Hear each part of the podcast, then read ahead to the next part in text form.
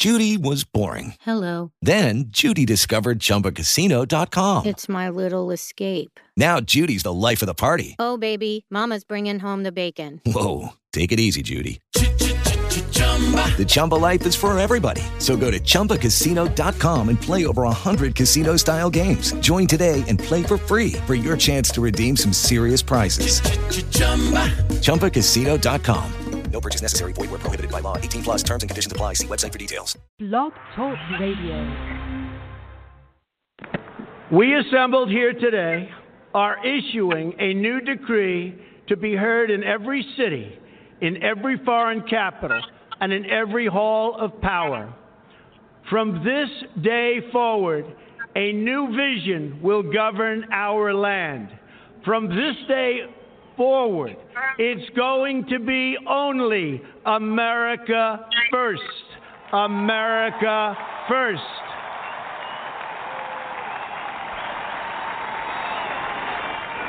Every decision on trade, on taxes, on immigration, on foreign affairs will be made to benefit American workers and American families. We must protect our borders from the ravages of other countries making our products, stealing our companies, and destroying our jobs.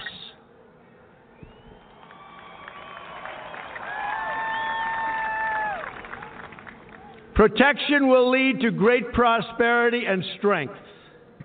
I will fight for you with every breath in my body, and I will never, ever let you down.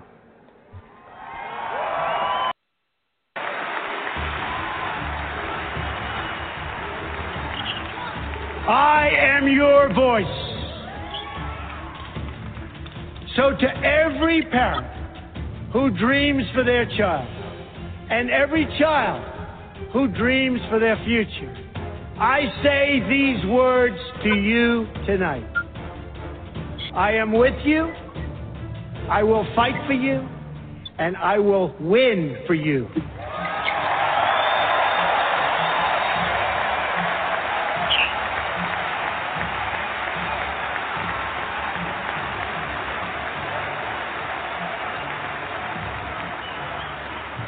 To all Americans tonight, in all of our cities and in all of our towns, I make this promise.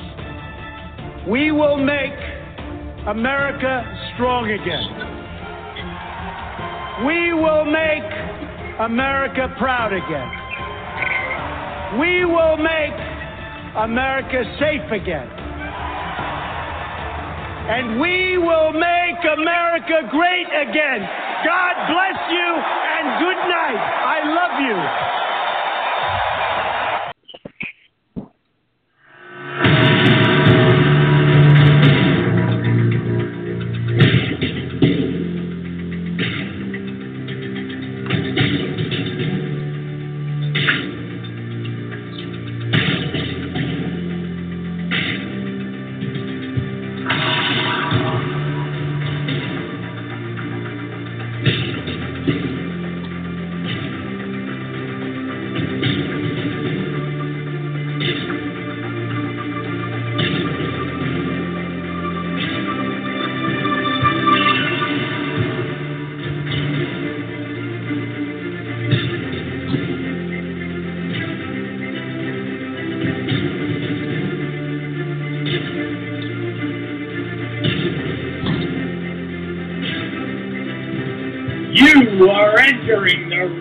Rory Sauter Show, home of America's Man of the Hour and home of America's biggest Trump supporter.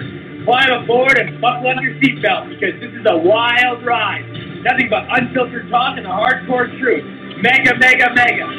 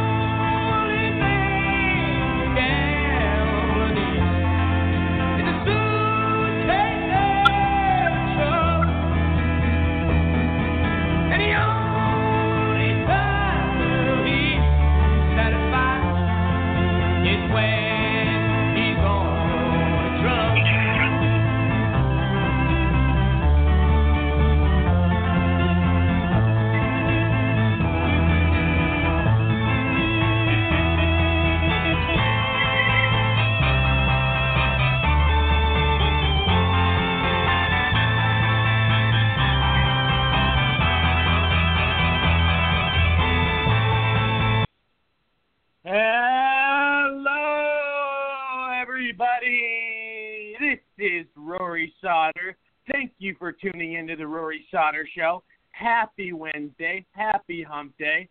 Hope you are having an amazing day wherever you are. I hope it's going great, fun accordingly, all of the above.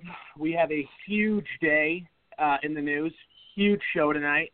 Um, I want to thank every all our guests from last night, um, our audience, our co-hosts, everybody. I want to thank our advertisers. I want to thank everyone. Um, the show yesterday was fantastic, and uh, today we have a huge show as well. We'll have national security expert, medical science expert, political strategist, best-selling author, and entrepreneur Michael Daugherty will be calling in.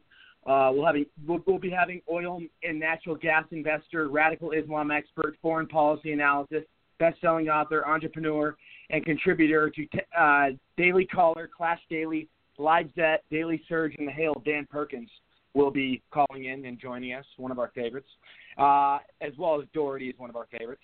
We also have legislative affairs for President Ronald Reagan, international security es- expert, Islamic historian, political activist, and best-selling author Valerie Greenfeld, my host on the line. How are you?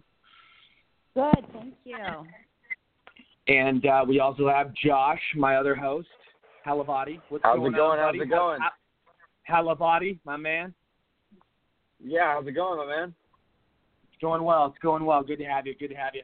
Um, obviously, I want to uh, you know get to some clip uh, that I did you know did not play yesterday that I meant to. Uh, you know that was obviously causing uh, you know some stir. I want to get to um, the clip where President Trump and Putin were talking.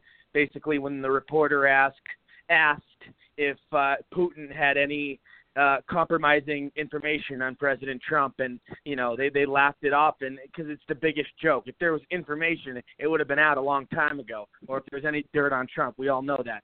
But getting getting getting to it one second, I want to play you know what Trump said yet yesterday.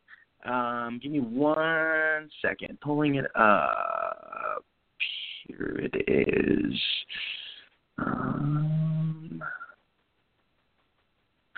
I, I want I want you know John Brennan has really been doing you know things lately that uh, have been very. I mean, the guy is as guilty as can be, and the guy you know keeps coming out in the public eye, basically trying to defend himself, basically trying to you know point the finger at everybody else and.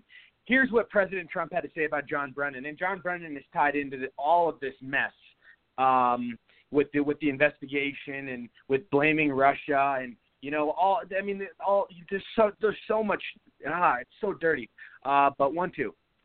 Well, during an interview with the president, he blasted FBI agent Strzok and Page, as well as former CIA Director John Brennan, accused them of acting out of malice. Here's part of that. I think Brennan's a very bad guy, and if you look at it, a lot of things happened under his watch. I think he's a very bad person. Uh, I also think that when you watch Peter Strzok and Lisa Page, when you watch all of the things that have happened, and Com- happened Comey, take a look at that, and McCabe, who's got some pretty big problems, I assume. Uh, you look at the deception, the lies. These are people that, in my opinion, are truly they're bad people, and they're being exposed for what they are. That's part of a much longer interview. The entire extended version airs tomorrow night. 90% of the nuclear power in the world between these two nations. And we've had a phony witch hunt deal drive us apart. This is the biggest wedge. This was the think, biggest well, it's, wedge. It's the thing that he told me when he went in. He said, What a shame. He felt it was very hard for me to make a deal because of, you know, all of this uh, nonsense. Jeez, I mean there there's a uh, you know a lot going on obviously with the investigation and the witch hunt, you know, and, and I wanted to play those clips because I did not play them yesterday.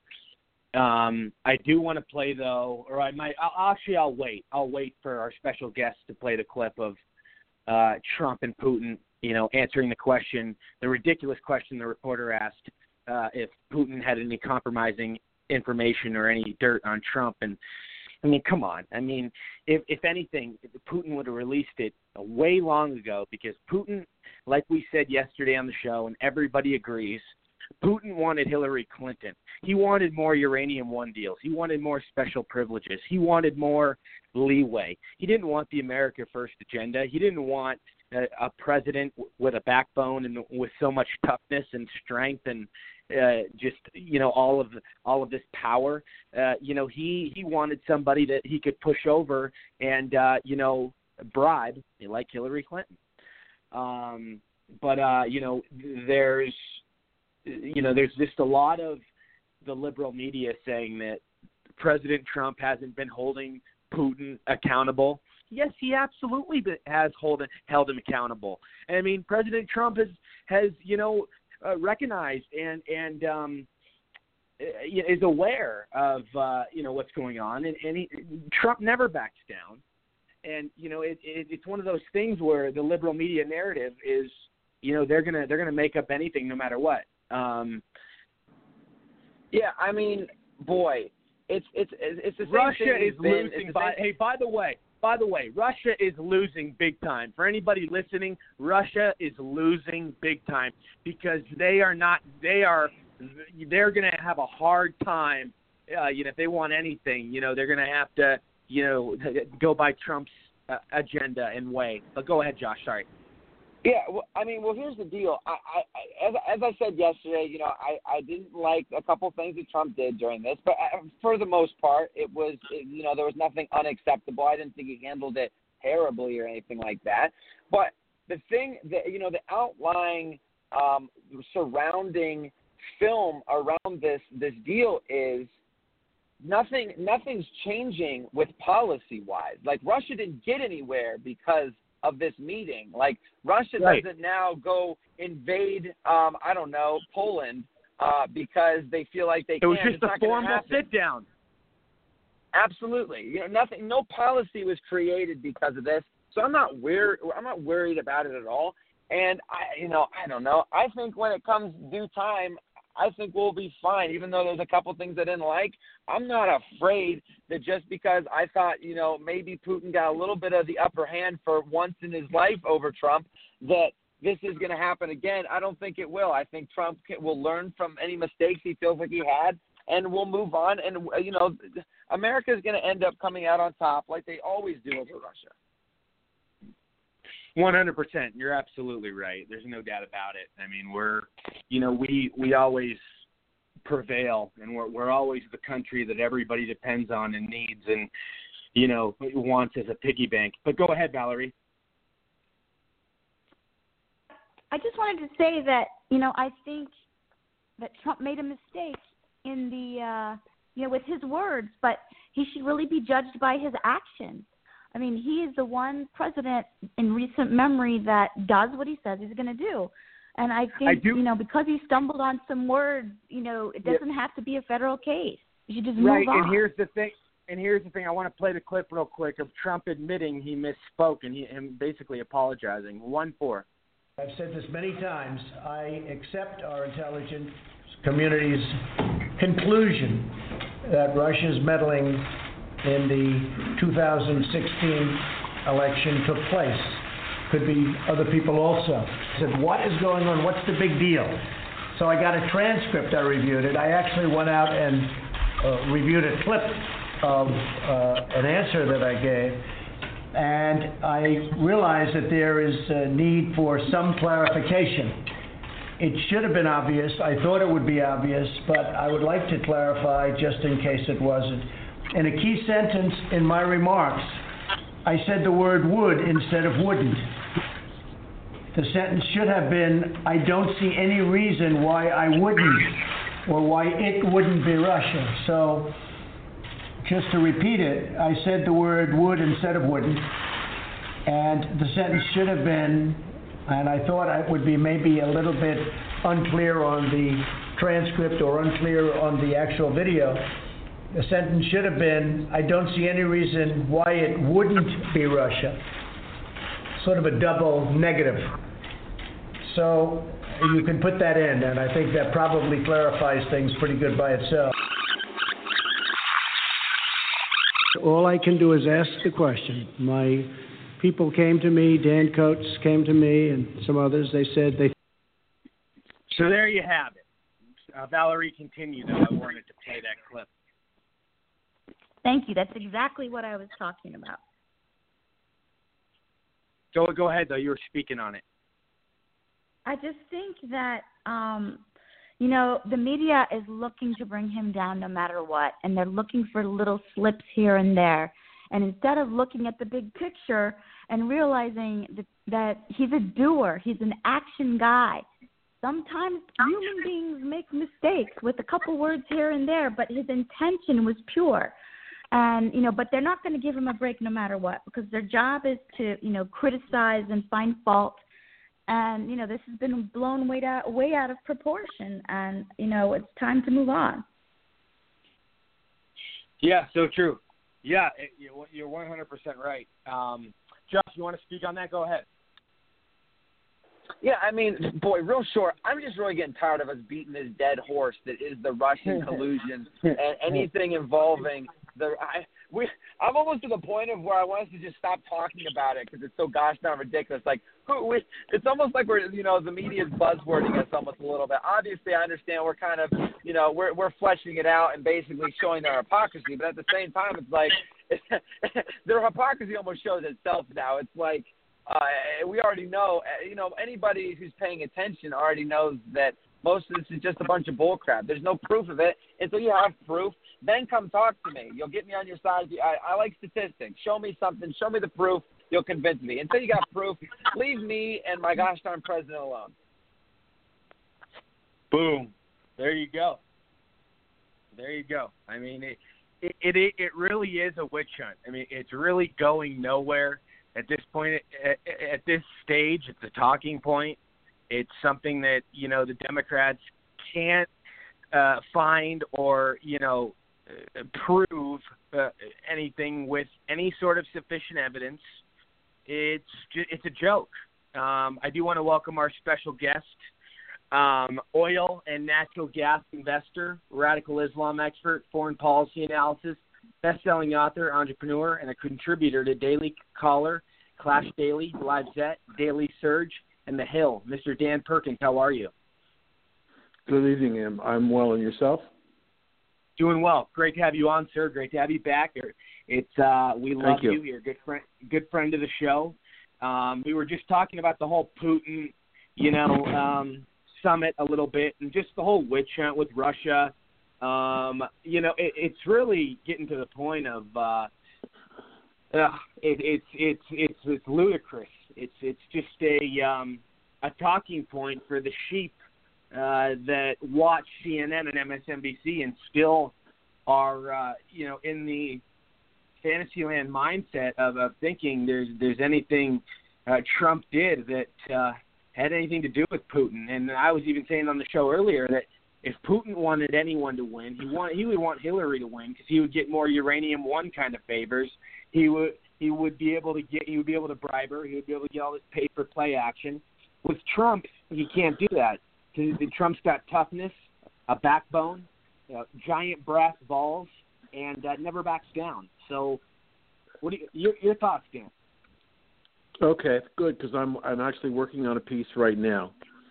Um, I know you've written several. I know you've written several articles this week for many different things, right? Yes, y- yes, lots of different things, from uh, Judge Kavanaugh to to uh, we'll Facebook and uh, yeah. But let me let me tell you about what I'm writing about now. Yeah. As you know, uh, I've written four mystery novels, all of them about uh, radical Islamic terrorism against the United States. Okay, so with that yeah. piece of back, just that simple piece of background, I want Yeah. you to follow what I'm about to say. Yeah.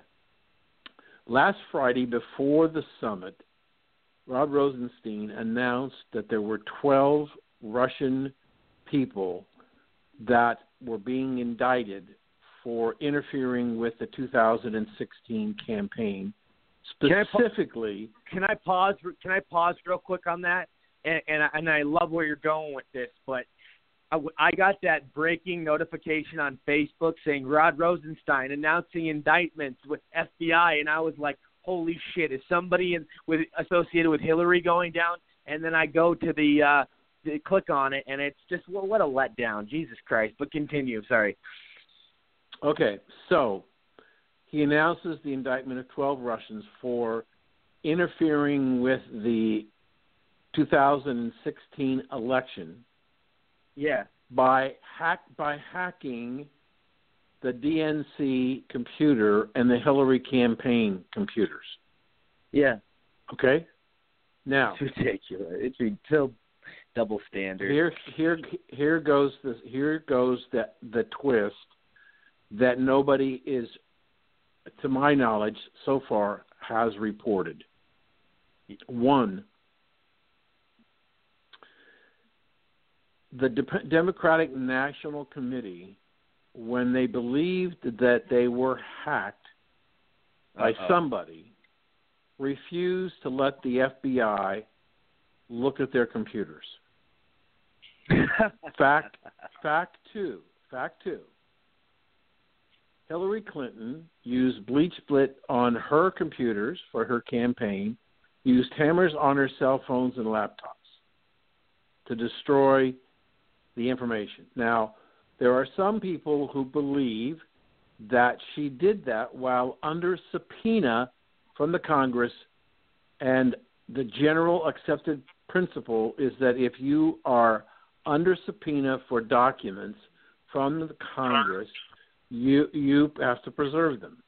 Okay? So, second point, the DNC said that their computers were hacked, but they refused to let the FBI, very important point, they refused to let the FBI, according to James Comey, in his testimony before the Senate Intelligence Committee, he said, it's in the article, that the, the DNC refused to give them access to the computers. And the Hillary campaign used, and the person who who erased the files on her computer systems uh, took the Fifth Amendment and never never said a word about what happened that caused him to delete and destroy the files while under subpoena. Okay, that's point two. Now, point point three is is the question: How is it possible for the FBI to indict twelve people if they never got access to the computers? Exactly. Well, and nobody's talking about that. Exactly, and that's why I'm writing this particular story because there's a there's another piece, another another twist to the story that happened twice at the podiums for the news conference with with uh, Donald Trump and his Russian counterpart. Okay, both referred to an international treaty that was signed in 1999 between, this, between Russia and the United States that allows for the exchange of prosecutors to interview people in Russia or Russian prosecutors to an, an, an, interview people in the United States for the for the specific purposes of increasing the arrest rate of criminals who are doing illegal activity. So when Putin said at the podium that he didn't understand, quote, why Mueller or his people ever came to him under that 1999 treaty to allow his investigators to come to Moscow and interview the 12 people who were indicted on Friday. Trump reinforced that same position. But again, nobody in the mainstream media is talking about the treaty and the fact that Putin said Mueller's people never contacted him. So one has to ask the question is it possible that Mueller wasn't aware or his staff of the treaty? Or they made a judgment that the Russians would never give them any access to the 12 people that were indicted by the grand jury in the United States. In either case, Yes. there was a mistake. And, And the and- question and- is, Go ahead. Keep going, keep going. I'm loving this. Keep going. I'm loving this. I got questions though. Keep going. I'm loving this though. Okay, so my so my point of my article is that if the organization that was supposedly hacked by the Russians as part of the collusion between the Russians and Donald Trump and his campaign refused to give the FBI access to their computers and they went through and cleaned their entire server network. So there is no evidence that I can find anyone can point to because even recent articles are saying that the FBI never got the chance to look at the Clinton or the DNC or Podesta's computers. If the if the FBI was never brought in, then how is it possible that the FBI has found evidence on the computers that indicate that the Russians were in fact hacking into those three systems and were responsible for interfering with the presidential campaign. Very true. You you make you make a great point, and you know, is it? I want to let I want to Josh go ahead. I know you really want to speak on this. Go ahead. Go ahead, Josh. Yeah, um, more of a question I have. Who then? Then who's the who's the liar here? Like, who's the one peddling all this? Is it the FBI? Is it the DNC? Who's the one peddling all this bullshit? The deep, in my opinion, the deep state that's still out for Mr. Wow. Trump. That's right. because there is no that we can find nobody the Mueller people have yet to present anybody to be indicted for collusion from the Trump campaign or any of the Trump family or Mr. Trump himself. They have issued no indictments for any collusion on the part of anybody with the Russians. So if Yeah, that's very true, if if that's true, then what I'm suggesting that if the computers were destroyed before and the and the FBI was refused refused the ability to go in and analyze the files. Now there was another company that the that the that the Democratic National Committee brought in to assess whether or not the computers had been hacked and by who. Now, understand the magnitude of that that investigation.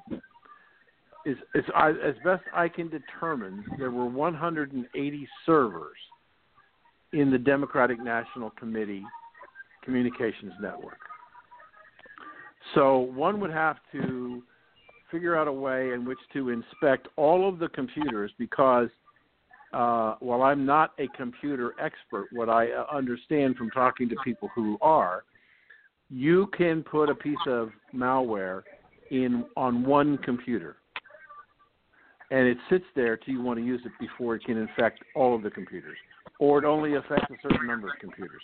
So you have to go through all 180 servers and all the files and everything else in order to figure out if there is if there is an infection in the computer software. Okay, 180 server computers in the Democratic National Committee system. Okay, the company that was hired did its entire analysis in 48 hours. Jesus and in 48 Wow. hours now and said they believe that it was Papa Bear and Mama Bear, which were um, individuals who were representing or working for the Russian government. And then we had another player come in, Lucifer, who said, no, it wasn't them, it was me, an independent guy. So my point is, I don't believe it's possible that this organization. And here's a here's a, a, a beautiful, choose, clean, and interesting side note. Company who was hired by the DNC to go in and check the system was hired and discovered by Perkins Coie. And do you you know who Perkins Coie is? Perkins Coie yeah. was the firm, the law firm that spearheaded the Trump dossier creation. Yeah, and and I mean it's you, you and, and keep you keep going though. I mean you make you're you're making a great point. I mean it's it's it's all tying in together. Mm-hmm. But So isn't the point of to the whole investigation to investigate Trump and collusion with Russia? And now we're Yeah. way And they go outside in, the lines. different They go lands. outside the lines into his personal life, and now they're you know going into Stormy Daniels and his uh, business financial statements, which have no relevance to the Russia investigation. You got all these various things that they went outside the bo- outside the lines on. That it's it, it, that's all, that's a crime in itself. In, in a, I mean, is it not? Well, I'm not a lawyer. I can't tell you that. The the the, the orders given to the special counsel by Rosenstein are very broad powers. Um, uh, but if he if if if he uh, Rosen, if Rosenstein feels that Mueller and his team uh, has gone outside the the bounds of what the FBI policy is, he has the ability to rein him in, but he's done nothing about that. So. Um, but what I'm saying, the reason why I felt it was important to write this story is how is it possible to de- to de- decide that the Russians were in fact hacking the DNC and Podesta and the Clinton campaign's computers when the government was refused entry to go in and look at the computers. The Republican National Committee granted the FBI full access to come in and look at their computers to test them to see if they've been hacked. And apparently, the F- the security for the Republican National Committee was better than the Democratic National Committee. But my point is, is that if there is, if you can't get to the evidence, James Comey told them they couldn't because the the Democrats refused to let them come in and take a look. Um, and, and, and at the same time, again, give, I'm going to give you another reference point. Do you remember when they found out that the lap, personal laptop of Huma Abedin, which her husband was using for sexting to minor children, contained thousands upon thousands of email messages that were classified information that that somehow got downloaded from Hillary's server to Umadine's laptop. Do you remember that it was a matter of days, days, when the FBI finished their investigation on, on and found quote no classified material uh, in on the And they- thousands they- and thousands of emails. They immediately exonerated her. Yeah. It's it, it's but that was more to cover Comey's Go ahead, Valerie. mistakes. I think that was to cover Comey's mistakes. Um, because Oh, yeah. you know all of this drama's going on, and and they know that if if she's innocent, if she's um not found innocent, then everything's going to come out.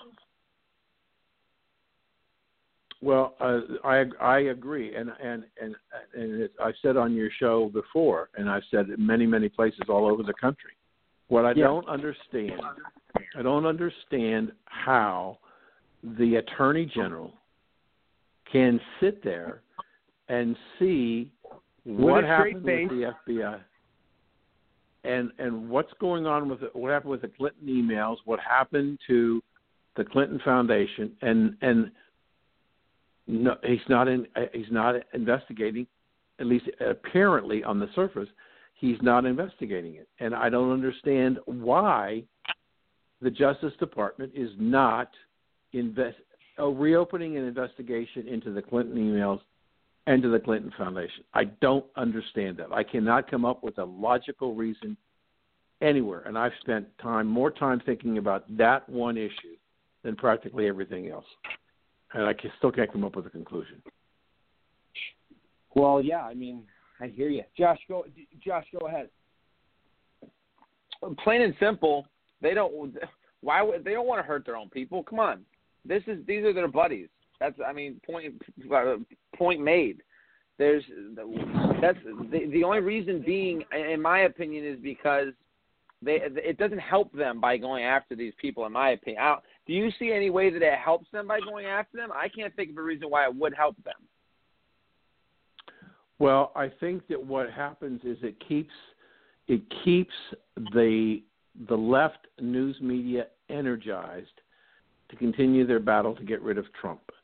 So from that standpoint, they get the propaganda from the left media, which helps them because they continue to raise the specter of whether or not Mr. Trump is colluded with the Russians.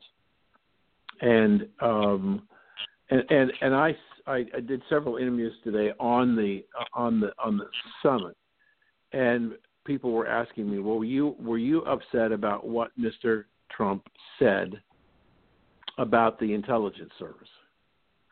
And I said, this was before Mr. Trump came back and, and backed it down a little bit. I said no, and I'll tell you the reason why. Wasn't the U, it wasn't it the U.S. intelligence service that told President Bush that Saddam Hussein had weapons of mass destruction? Wasn't it the intelligence service who fed the information to Colin Powell, who went to the UN as ambassador to the UN, as Secretary of State, and went into the UN and pleaded the case of why we had to do something because of the location of all of the chemical and biological weapons that Saddam Hussein had. And then we found out that they weren't there. It's that same intelligence operation that now has to be believed because remember when there was a Democrat who came in after Bush, Mr. Barack Obama, the Democrats were criticizing the war generated because of the intelligence of the intelligence agency in the United States, along with others who declared he was an international threat because of his weapons of mass destruction. Now, whether they were there at one time and moved to Syria or some other place, another story. But the point is, is that we had that same intelligence service, and we had people from the intelligence service today or yesterday who were saying that they were appalled at what Mr. Pr- Mr. Trump said. Um, if the intelligence service is so good, why was it the CIA and the Justice Department couldn't figure out how to get a hold of the DNC computers? Right. I mean, Because they didn't want the, to. I, I think it's because that that's one of the main things that Trump ran on is to drain the swamp. And Mhm. you know, maybe they maybe the FBI is that good and they're partisan and they just didn't want to, you know, turn on Hillary. I I would not argue the point with you at all. I, I think that there was a general, a widespread general belief, and I know that Roy and I were probably in the minority when the when Trump came down the stairway in Trump Tower, and I said on the air, so I was live when that was happening. I said he's going to be the next president of the United States, bar none, uh, and everybody thought I was insane. Um, and so, but but I think you're. I think that there was such a wide You and I, you and I both in said the government. that, we? in the, pardon me. You and I both said he was going to be the next president when he was coming down the absolutely, escalator, didn't absolutely. we? Yeah. absolutely. So, so I think that there was such a widespread belief that it, that it was a slam dunk that Hillary's going to win, that uh, there were mistakes made, that the FBI and Justice Department didn't do a thorough investigation because they didn't want to. They didn't want to do anything. Comey's, excuse my language, but his bullshit line that he Oh, felt you're that if he You're didn't fine. There's say- no censoring. if he if he didn't say something about doing something about the, what was Hillary had done, that it would have tainted her presidency. It would have tainted her presidency. That's why he had to do something to get it done before she became president. That's why he did all the things that he did. I, I, I and, and and didn't do a very good job of them. So um, that that'll be out in a few days. Um, but was I disappointed in the president? No. Was was I Was I thrilled that the president spent four hours of one-on-one time, which originally been scheduled for one, with with Putin to talk about a myriad of issues? I mean, today I don't know whether you heard this, but one of the Democratic senators is now calling for the subpoenaing or subpoenaing, whatever the right terminology is, the translator for Donald Trump to appear and testify under oath before Congress of what happened in the conversation between Trump and Putin. I know, I know, Ridiculous. it's getting ridiculous. And, and real quick, I want to play a clip of the reporters asking Trump and Putin, uh, asking Putin, "Do you have any compromising information on Trump?" And what, I just want to play this clip. You know, and, and it just goes to show that, you know, Trump, you know, is right there meeting with Putin during a fake investigation. I mean, if Trump had anything to hide, he'd probably be as far away from Putin as possible. Just goes, you know, I, I want to play this clip though. Everybody's gonna like this. Uh, and they've, they've already, a lot of them have already seen it. But for those who haven't, and uh, I'm sure people, well, this is gonna clear things up definitely for a lot of different, for a lot of things I want to uh, get to uh, in terms of what the liberal media is arguing about. Uh, but one four. The Russian state has never interfered and is not going to interfere into internal American affairs, including election process. You tweeted this morning that it's U.S. foolishness, stupidity, and the Mueller probe that is responsible for the decline in U.S. relations with Russia. Do you hold Russia at all accountable for anything in particular? I hold uh, both countries responsible. I think that the United States has been foolish. I think we've all been foolish. The probe is a disaster for our country. There was no collusion at all. Uh, everybody knows it, and they're going to have to try really hard to find somebody that did relate to the campaign. That was a clean campaign. I beat Hillary Clinton easily, zero collusion, and it has had a negative impact upon the relationship of the two largest nuclear powers in the world. It's ridiculous what's going on with the probe. Why should Americans and why should President Trump believe your statement that Russia did not intervene in the 2016 election, given the evidence that U.S. intelligence agencies have provided? And will you consider extraditing the 12 Russian officials that were indicted last week by a U.S. grand jury? Well, I'm going to let the president answer the second part of that question. But as you know, uh, the whole concept of that came up perhaps a little bit before, but it came out as a reason why the Democrats lost an election, which frankly they should have been able to win because the Electoral College is much more advantageous for Democrats, as you know, than it is to Republicans. I didn't know the president. Uh, there was nobody to collude with. There was no collusion with the campaign. We ran a brilliant campaign, and that's why I'm president. As to who is to be believed and to who is not to be believed, you can trust no one if you if you take this. Where did you get this idea that President Trump trusts me or I trust him? He defends the interests of the United States of America, and I do defend the interests of the Russian Federation. Could you name a single fact that would definitively prove the collusion? This is utter nonsense. Just now, President Putin denied having anything to do with the election interference in 2016. Every U.S. intelligence agency has concluded that Russia did. Who do you believe? Would you now, with the whole world watching, tell President Putin, would you denounce what happened in 2016, and would you warn him to never do it again? So let me just say that we have two thoughts. You have groups that are wondering why the FBI never took the server. Haven't they taken the server? Why was the FBI told to leave the office of the Democratic National Committee? I've been wondering that. I've been asking that for months and months, and I've been tweeting it out and calling it out on social media. Where is the server? I want to know where is the server and what is the server saying? They said they think it's Russia. Uh, I have uh, President Putin. Uh, he just said it's not Russia.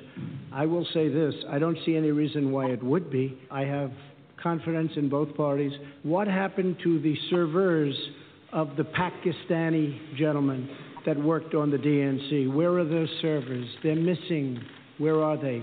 What happened to Hillary Clinton's emails? I think in Russia they wouldn't be gone so easily. I think it's a disgrace that we can't get Hillary Clinton's 33,000 emails. So I have great confidence in my intelligence people, but uh, I will tell you that President Putin was extremely strong and powerful in his denial today. And what he did is an incredible offer.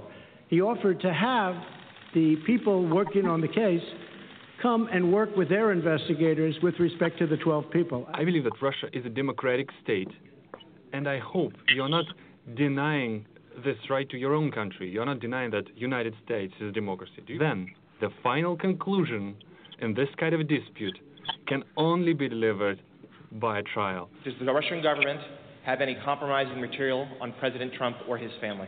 When President Trump was at Moscow back then, I didn't even know that he was in Moscow. Well, please just disregard these issues and don't think about this anymore again. It would have been out long ago. And if anybody watched Peter Strzok testify over the last couple of days, and I was in Brussels watching it, it was a disgrace to the FBI, it was a disgrace to our country, and you would say that was a total witch hunt. Thank you very much, everybody. Thank you. Well, there you have it. Dan, go ahead. I know you want to uh, kind of. I just, I just think little. that it that that that the fact that he again he raised the question of the servers, the fact that the that the FBI was not permitted to go into the DNC and Yep. and review their computers, and nobody's reporting that. I mean, that's one of the reasons why I'm writing the story. Is that at least at least the people who follow me will hear that side of the story again, but but nobody's talking about it. And if you can't if you can't get in to see if if somebody makes the statement that the Russians hacked the DNC computers and the Hillary com- campaign computers and John Podesta's computers, prove it. Let the FBI go in and look at it. Well, there's nothing to look at anymore because it's all been destroyed. And so you can't if you can't remanufacture evidence that's been bit bleach washed. It's gone. And when you break up telephones and laptops with hammers, they're not going to be put back together to produce any data.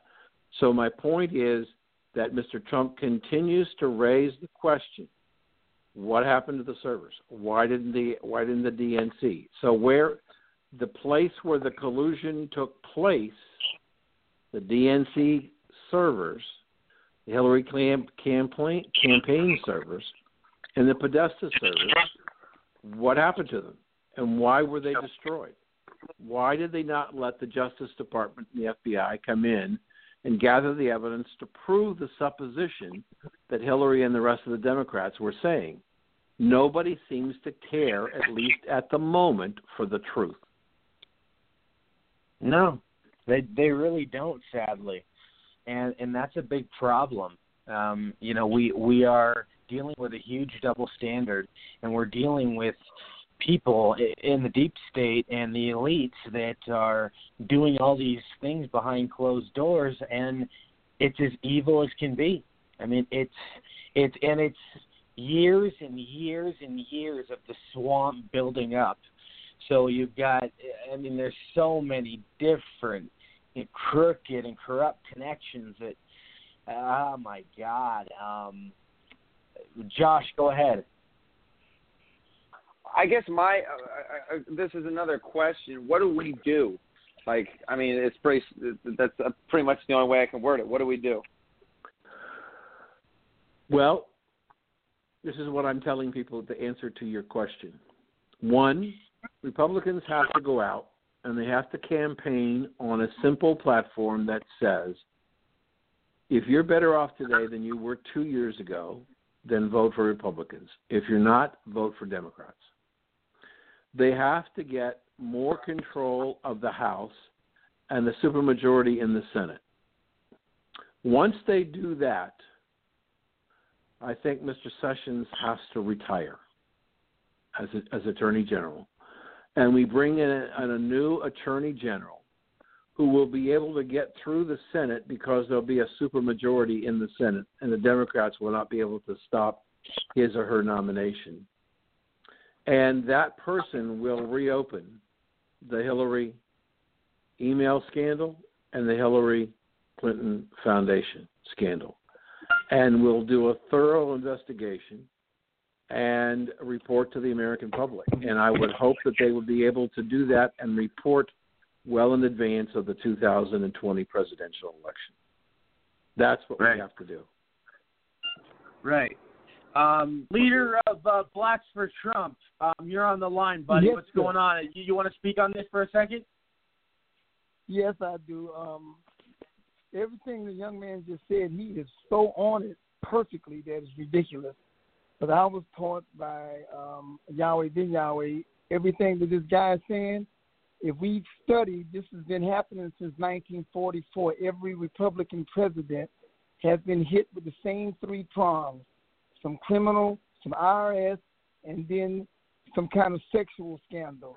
They've all been hit since 1944 when they created the Joint Chiefs of Staff to circumvent the powers of the four-star general, the five four-star generals, and then they put in a group called Valkyrie, who was policed by the FBI and other intelligence agencies. And their whole thing was to make sure that Democrats stayed in charge, even if a Republican got in, because after the Civil War they couldn't win any more elections. So they caused America to crash, and then they put in uh, Franklin Delano Roosevelt. They wanted him to be president forever. When they knew he was going to die in 1944, they created the Joint Chiefs of Staff, who then created Valkyrie. So if you go to my website, it's right in there. It says Valkyrie. Valkyrie is this group whose whole job is to make sure that they stay in power, even if a Republican gets voted in. So now they've done it to every Republican president and every black leader that had the power to make people vote for the Republicans. Now they're doing it to our president. And it would be a damn shame if you're so weak and stupid as white Gentiles to let our president, who put his life on the line for all of us and gave up his life and his wealth and all his fun he could be having, to stand up and fight for you because you might not understand it, but this is that man that the Bible calls Cyrus. This is the deliverer. I know I might sound stupid, but that is the man. America's Yahweh Yahweh savior. America's That's savior. who he is. He no, he's not America's savior. He's the Earth's savior. See, because you, everybody's trying to deny what we're looking at here. He is the America is the superpower. If America falls, everybody falls. So if he saves America, he saves the world. So I know that Yahweh Yahweh told me, he says, when he shook his hand a long time ago, they just met walking down the street. He was on Broadway and he just saw sh- you know, he was shaking everybody. And he shook Yahweh Yahweh hand, talked for a minute. Then Yahweh Yahweh turned around and said, "See that man there, son? That's who you should choose to be your president because that's a real white man. That's your blood brother. He'll fight for you. He fought for you in the revolution. Those were the Republicans. And he didn't even know whether he was a Republican or not. He said, but this man is this is he's bombastic, he's vociferous, he's not afraid of him. He'll stand against the Canaanites. And you know, back then I didn't really understand Canaanites, but I know who the Canaanites are now.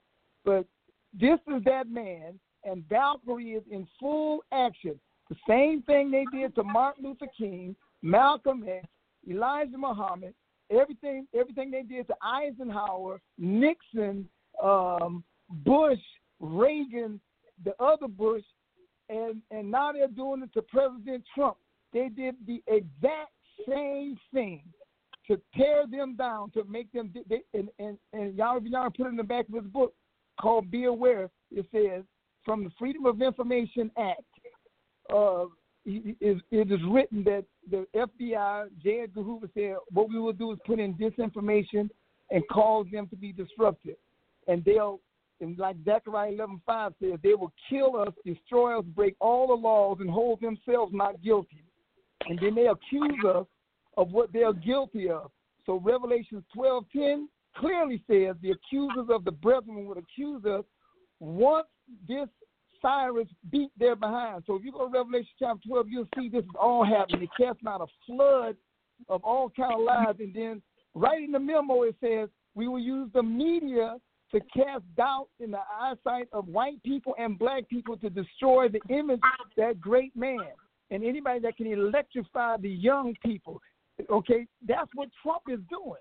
So they're trying to destroy him at all costs. So I'm telling all, calling all white European Gentiles who make up 74% of the electorate, open your eyes and see that Valkyrie exists and their whole purpose is to destroy. So Trump was right when he said, I don't trust them. They're mad right now because Macron is a Gentile in France. The lady that's in Britain is now a Gentile. The Gentiles are taking over from the Canaanites. Michael, you sound crazy, but damn that, I've said it so you can go study it. If you don't believe it, you study it. So right now they're panicking because now he done got with Putin, and we're getting ready to overthrow them. The cup of trembling is in their hands. So I'm going to get all the black people to come to the Republicans because they are the ones that have always come to our rescue biblically. I can show you that too. On, even on my website, I show you how every time the children of Israel got in trouble, who always saved them? The Gentiles. Cyrus saved us. He's going to save us again. And that's that man right there. So you guys better wake the hell up and stop these bastards. Comey and and and um, what's that guy Mueller was the same guy that worked on the Yahweh case. So now they're trying to say I am a criminal, even though I was found innocent.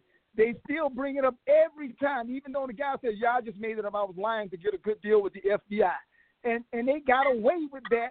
Now they're just doing it to Trump. They just say he's a racist, but Jesse Jackson thanked him for helping him to run for president and thanked him for helping black people get jobs. That's on video on YouTube. Russell Simmons, he financed Russell Simmons and Def Jam where there wouldn't even been a Jay Z, which is why I cuffed Jay Z out the last time I saw that old sorry character. Trump helped you. Trump went to the pimp's ball. He's the blackest white man I ever met. Now that he's a Republican, oh, he's a racist. Get the hell out of here. So you brothers, y'all wake up and stop this crap because I'm sick and tired of it. And Trump knows exactly what he's talking about. He's right. No, I don't trust the intelligence department because you are lying on Trump to help Hillary and help yourselves keep us under your thumbs and uh, in rulership and dog out white Gentiles worse than they dog out black people in actuality. Y'all just so stupid you don't know it. They beat you to death. You go to jail. You are overtaxed. You are you are uh, regulated. Everything. They call you. Yeah, they call you white nigger right now. Whoa. Robert Byrd is on whoa, camera whoa. on Fox News using the word white nigger. You know what? They called us just nigger, but they called you white nigger. Then they called you deplorables. That's you. They're calling you the same thing they call us. I mean, we are in the same boat. We are all in slavery together. The white Gentile. That's why Jesus, which is just us, or Col- Colossians four eleven, we are. The, the Bible said the whole body of Christ is the Jew and the Gentile, the black man and the white man. So we are we are we have to get together to be the saviors of the world. That's why they're Right. panicking. That's why Jesus said Right. he's here for the Jew and the Gentile. That's me and you. So they're panicking because Trump is here for us now. So you better wake your behinds up and stop being stupid and don't beat around the bush. Because remember, go to Deuteronomy chapter 17. When you go into the land of the Canaanites, don't make friends with them. Don't tease them. Don't marry their daughters. You go in and utterly destroy them. Don't try to explain Michael. nothing. They look like you, but they not you. Michael, Michael, Michael, Michael, Michael, Michael. I don't want to get too carried away. I I get I get where you're going with with. Oh, uh, Michael just cut out. So, uh, Dan, are you still there? Yes, I am. Yeah, Michael, the, the phone cut out. I don't know what happened to Michael. He'll probably call back in, but he was on a roll right there. I was trying to get him to. Oh, he's calling back in. But Dan, what do you think about? And everybody, what what is? This is the leader of Black for Trump. I think he's got a good point. I mean, in some ways. Well, first of all, I appreciate him calling me a young man at 73. So, um, 73. uh, what? I didn't know you were 73. I am. I'll be 73 next week. Yes, sir. I have been saying what this this this gentleman has been saying for some time is that that the power base in Washington D.C. has been controlled by the Democrats, regardless of whether or not the Democrats were in power. And Right. I wrote a piece recently to demonstrate that when when when President Trump was about to announce his candidate for the Justice of the Supreme Court. This is a direct quote. Charles Schumer, the minority, remember, the minority leader of the Senate, said, I demand, I demand. When you're the minority power, you don't have the right to demand squat. In fact, Right. Barack Obama told the Republican, he said, I Yeah. won, get over it. Well, we won in 2016, get over it. And what happened Yes, was, the gentleman was absolutely correct, is that Republicans lived and died by the Democratic playbook. If the Democrats went after the Republicans, the Republicans basically capitulated. They didn't want controversy. They didn't want to get in a battle. So the Democrats, as the gentleman said, which is absolutely true, controlled the power in Washington, D.C., regardless of whether they were in power or not. And one of the problems that the Democrats are having with Mr. Trump, it's really the root of the evil. The big problem that they're having with Donald Trump is he's saying no more. No more. And we're we're in charge and we're going to lead the country to a new beginning. We're going to make America great again. We're going to make America a place where people believe all over the world that they keep promises and they do and they do the right things. And so as a result, the Democrats are losing power. Now I'm I'm I'm going to shift just a little bit, um, but it but only to illustrate a piece that was just published today on Newsmax. Yeah. Your piece- I talked about the upcoming hearings. Pardon me. You wrote a piece for Newsmax, Newsmax today. today. Yes, News, Newsmax nice. today. It's Yeah. on the the story is about the confirmation process of Judge Kavanaugh. And what I said in the piece to Judge Kavanaugh, it's really kind of written to him. Right. I said, you need to, when you sit down before the Senate committee, you need to proclaim the Ginsburg rule. Ruth Bader Ginsburg was appointed to the court in 1999 by Bill Clinton. She was appointed to the district court, uh, Court of Appeals, by Jimmy Carter. She is the most liberal, regardless of male or female, judge that's been on the court probably forever. She swore that she would never retire uh, uh, as long as Trump was president. But I, Oh, what she did do in her confirmation hearing in 1999, she set the standard. When Republican senators were querying he- her about how would she vote on a particular issue, she responded by saying it would be inappropriate for me to comment on an issue that came, may come to me as a justice on the court for an opinion. So she basically shut down the Republicans by saying, I can't answer that because it would be inappropriate for me to answer it. I'm saying to Judge Kavanaugh, realize that Grassley's going to have the first series of questions, and then the ranking member of the minority is Dianne Feinstein. And I said in the piece today, I fully expect her at some point in time to ask Judge Kavanaugh, would you overturn Roe versus Wade?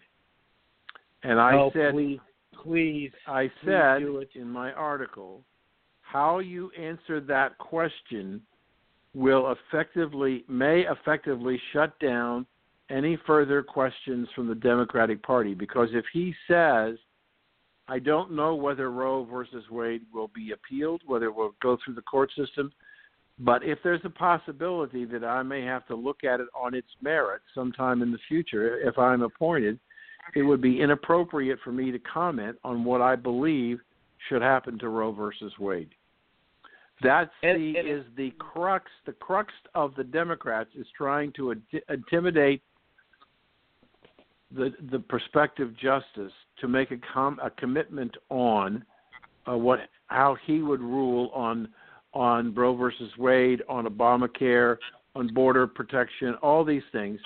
And if he starts off by saying, "I'm not going to answer that question," because it's inappropriate to discuss Right. with you It's what gonna- my answer liberals might will be flip. sometime in the future when it's based on facts. And I point out in the article that in the five to four decision on banning immigration, the court was forced to rule on the evidence of the law that was put in front of them.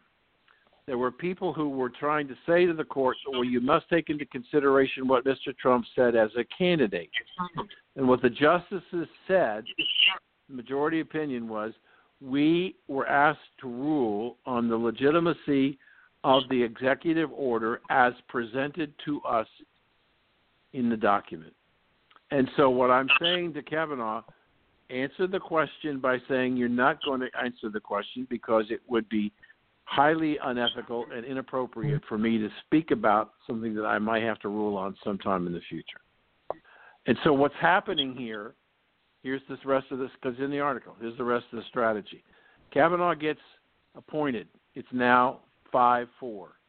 I think by the end of the 2019 session, Ruth Bader Ginsburg will retire, which means that Mr. Trump will bring in his third justice, and he will get confirmed because if we get the supermajority, like I talked about earlier in the show, of 60, there's nothing the Democrats can do, nothing at all.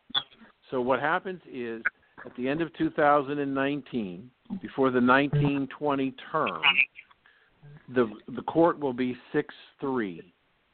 At the end of the 20 term, I expect Justice Thomas to retire because if he brings in, if Trump brings in a younger justice, the age of somebody like Kavanaugh, with Thomas being much older, he brings the average age down, which means that the six to three margin in the court could be there for 30 to 40 years, which means that the court, which has been used by the Democratic Party to advance its legislative agenda that it can't get passed in the Congress, will no longer have that opportunity.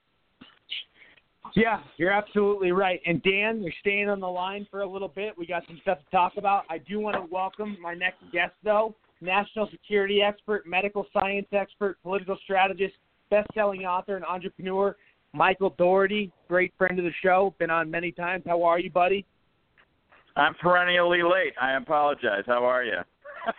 Uh, God, you always drag me up, man. You're, you're you are you are too damn Sorry. funny. No, uh, But no, that's you're, a you're great good. You're analogy. good. I love that story about Thomas. That's, that's true. Yeah, I you're, you're good though. Now I'm glad you're here. Um, we have uh, basically, you know, we've been talking about a lot of different things. We've been talking about Kavanaugh. We've been talking about uh, Ru- you know Russia, Putin, Trump meeting. Um, uh, but Dan, continue with where you were at. Sorry. Well, I wanted to talk about the, the since I've only got about five minutes. Uh, I wanted to talk about. Well, I want you. I want you to sto- stay on and talk. I want you to stay on and talk about two more things, big topics. About 10, 15 more minutes. I need you for. So, but I want to finish up on this segment.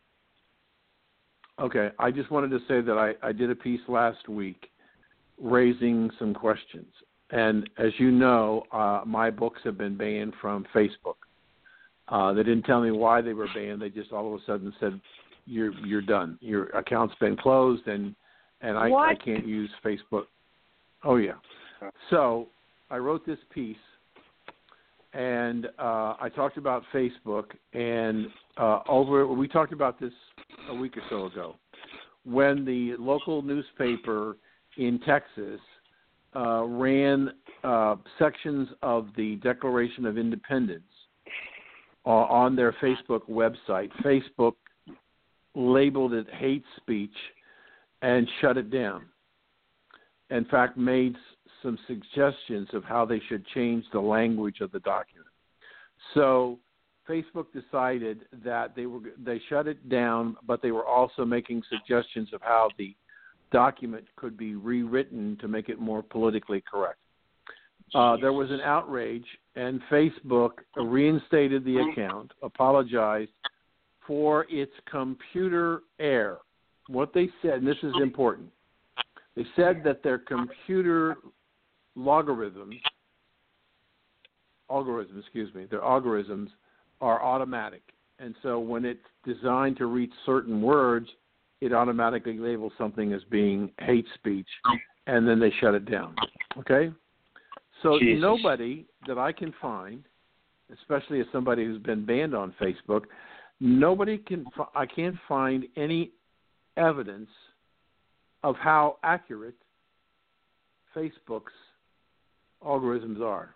So I took the next best thing, and I said in the article, what is the most widely used artificial intelligence probably in the world?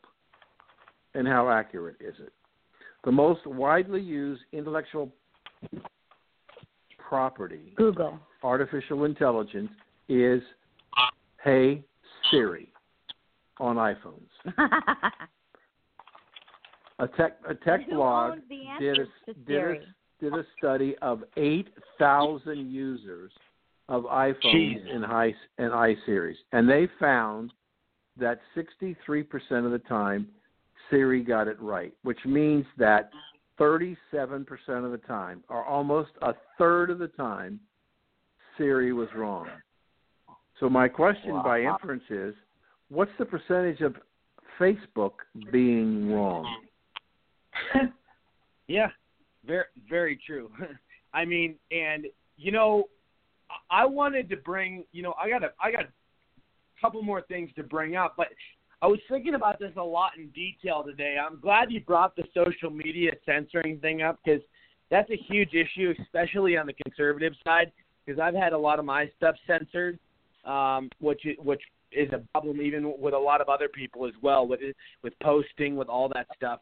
Um, but it now all makes sense why Trump, uh, you know, the brilliance behind his uh, campaign manager for 2020, uh, Brad uh, Par- is it Parscale? How you, how you pronounce his last name? But this guy is a uh, a tech uh, guru uh, from Silicon Valley that knows all of the uh, censoring secrets apparently. So the fact that the whole plan was for the left to start censoring and start hiding um, stuff from conservatives, uh, you know, for these upcoming elections, um, it, it makes sense why why Trump has such a a, a guy that is so um, knowledgeable with with tech and, and what's going on because he used to work at Facebook, so he knows all about their tricks and you know their inside you know secrets and stuff like that. Um, do, do, you think do you think I have a point there, Dan and and my and Michael? I would say I would say you do. Uh, I, I think that again, it may very well be that other people will begin to start questioning how accuracy Facebook is in their decisions Right. to limit free speech and what can be said. Right. And I think Right. if we can raise that issue, that's a hell of a great issue to raise.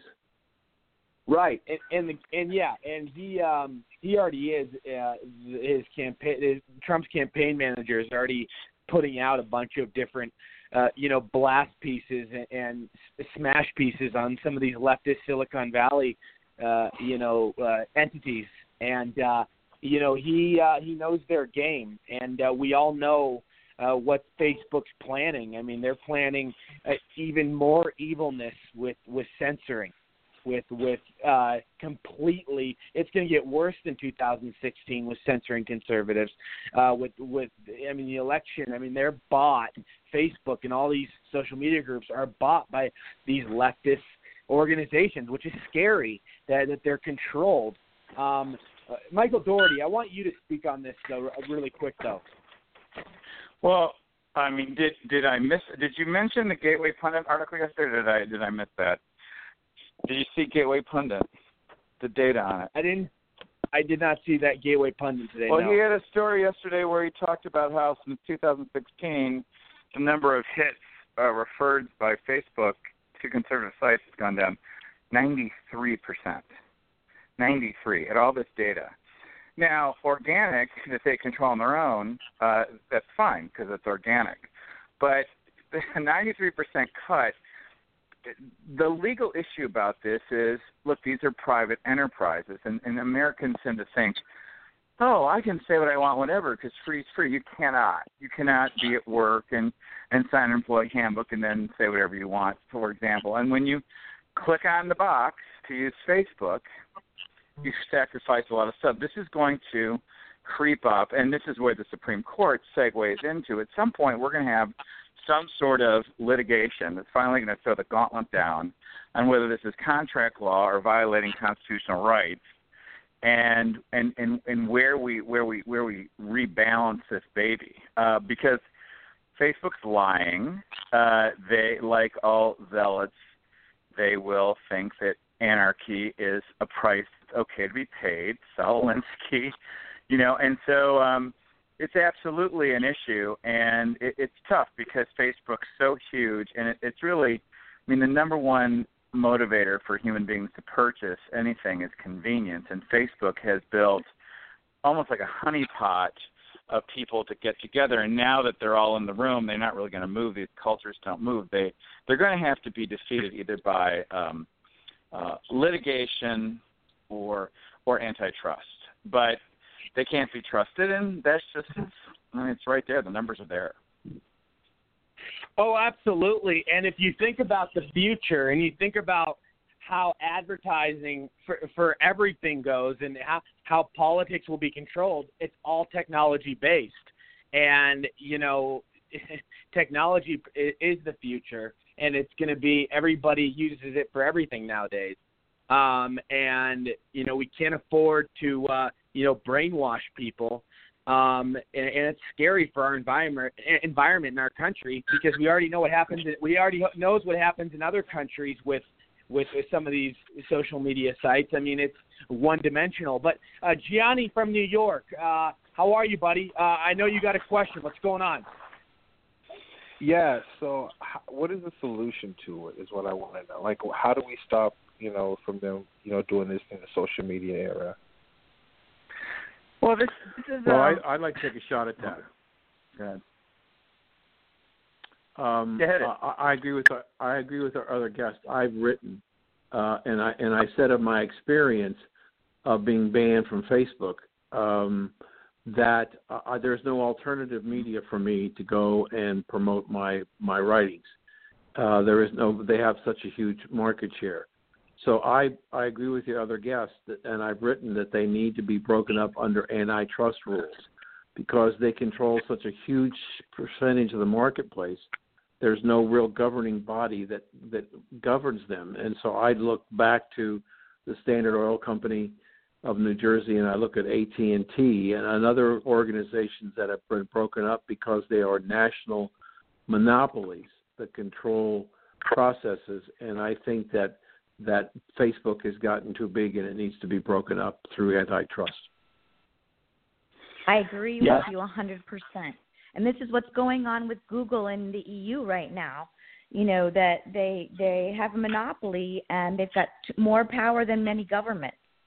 And it's it's out of control and that's what's happening right now exactly in uh in the EU with with Google and that's going to have to happen here with Facebook as well. But let me let me comment on that because it's it's it's a, it's a great point. Um, I believe in simplification. The fine for Google was five billion euros, Mhm. which, Which is is like which is about minutes or something.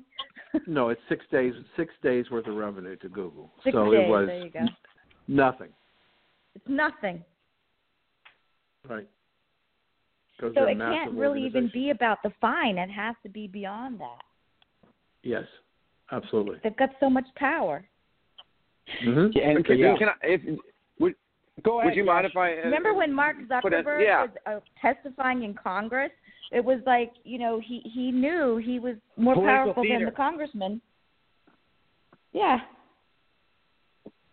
Well, True. gu- Go ahead, guys, I don't, may, ca- you know, call me crazy, but the only way you beat this is a competitor has to arise and and you know take some of Facebook's market share.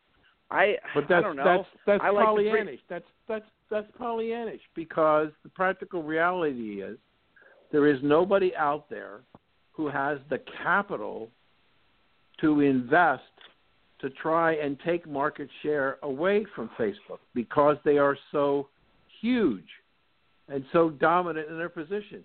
It may take would take somebody several hundred billions of dollars to try and compete with Facebook, and you may not.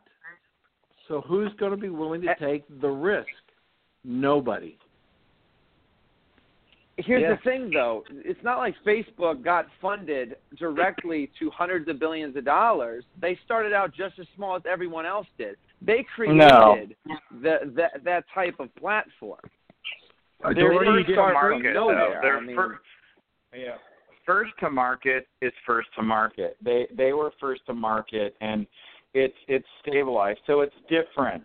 Uh, it there's they've got roots, so it's not like if you create a market, that's one thing, uh, but to defeat a market is is quite another, and it's it, because you have to remove and and and then rebuild. So it's a much tougher thing to replace Facebook, and especially because look, th- this is this is the perfect storm because most people aren't political. Most people don't take their freedoms for granted. Most people aren't going to take a stand, and they also don't feel empowered to do so.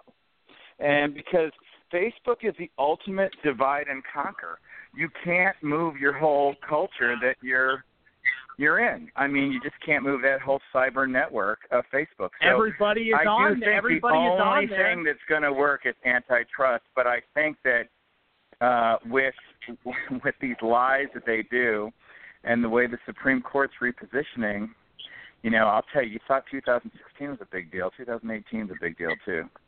Big deal. Here's where I, here's where I, I got to be honest. I, I I don't agree that newspaper used okay. to be the biggest thing on the block. I mean, newspaper used to be the biggest thing on the block. Then radio beat it. Radio used to be the biggest thing on the block. Then the TV beat it. So Facebook is paradigm shift in the unbeatable. technology. Right. Okay. But Uh, but sure, so, but a new. T- but the thing is, Snapchat was the biggest, the huge mi- millions. Of, it was going faster than Facebook was, and then all of a sudden, Snapchat was no longer interested interesting anymore, and people are moving on to something else. And there's always the next thing. I I understand that Facebook is a different type of monster, almost uh, you know, mo- almost like Google, like Amazon, but you someone's going to take their market share. They can't. I don't think that they last forever. Basically, I don't think that well, they they're not going to last the, forever. But you're not. Look, you're not going to get Michael, them. Michael, hold Go on. ahead. Michael, hold on. We got we got Tim on the line. I think Tim wants to maybe disagree or agree with people on this. Go ahead, Tim. Hey guys, it's uh, Tim Picciott. I'm, I've been uh, pretty active on Facebook. Uh, so, pri- so prior to the election, I basically took two months off work, brought a page from uh, complete obscurity that didn't even exist in August before the election, and was reaching over a million people a week by the time of the election. As soon as uh, Trump won, I basically got shot down, completely shadow banned, and uh, you know, and ever since then, I've been looking at different alternatives. And one of your guests mentioned that Facebook was first to market. Actually, they weren't. Uh, MySpace was actually first. And uh, and so, I mean, I think that as these things come, they can go. And one of the major alternatives that is being developed right now is through the blockchain, where you can't be censored, you can't be. Uh, it's an immutable ledger that can't be erased. They can't uh, shadow ban people. It's not controlled by anybody. And so, just takes an eventual awareness for people to get onto these blockchain. Now, it's not going to happen overnight. Uh, I mean, I was on, I was one of the first million people on Facebook in the world. My school was one of the first 31s uh, on Facebook, and you know, for a while, you know, nobody was using it. But the problem is now that's where you know everyone's grandma and grandpa is on Facebook at the moment. So that's the problem. And so it's just you know, I've cut down my posting probably 90% because, uh, well, a because about 90 percent. My traffic is down about 90 percent. Uh, just yesterday, I, I screenshotted this to Rory. I had a pro-Trump statement that was shared over 900 times and only reached 1,800 people. So I mean, it's complete BS. How you know? So every single person who who shared my comment, it only showed it to two people on average. Uh, whereas back in the old days, you know, that could have maybe you know reached a million people. Uh, and so conservatives are being completely neutered uh, on Facebook, and so, but you know, as long as we're still on there, then we don't really have anything to you know to really bitch about because you know we're helping feed the beast. So I'm looking at different blockchain alternatives. You know, they're not super easy to use right now. They're, they are getting better. So I'm on something called Steemit, S T E E M I T. Again, you know, it's uh, you know, it's you know still like in its infancy. It's not super easy to use at the moment, but you know, it does have close to a billion dollar market cap already. So, and that's a market-based solution where you get paid to post. So you get paid in Steem dollars, which can be converted into Bitcoin, which can be converted back into actual real money. Uh, and so, I mean, I, I haven't made a ton of posts on there, but I had one big influencer who shared uh, just one little post I made, and I made like 60 bucks off like one post.